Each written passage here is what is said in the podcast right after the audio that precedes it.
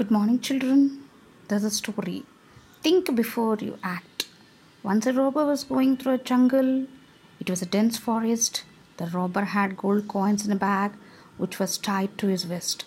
Suddenly, a bear came from the bushes and attacked him.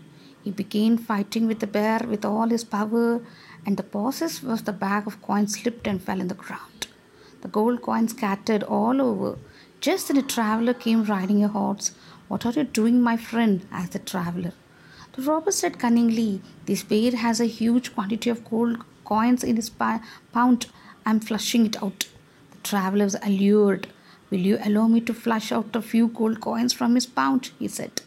This was what the robber wanted. He said, All right, in that case, let me collect the gold coins I have already flushed out. The traveler left his horse and came busy with his bear.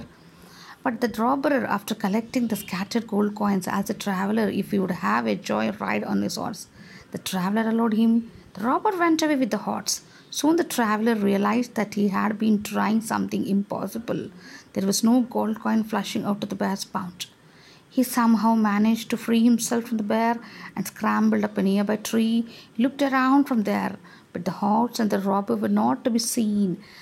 He became clear to him that he had been thoroughly cheated, and now there was no use of crying over the split milk. One should think before one acts.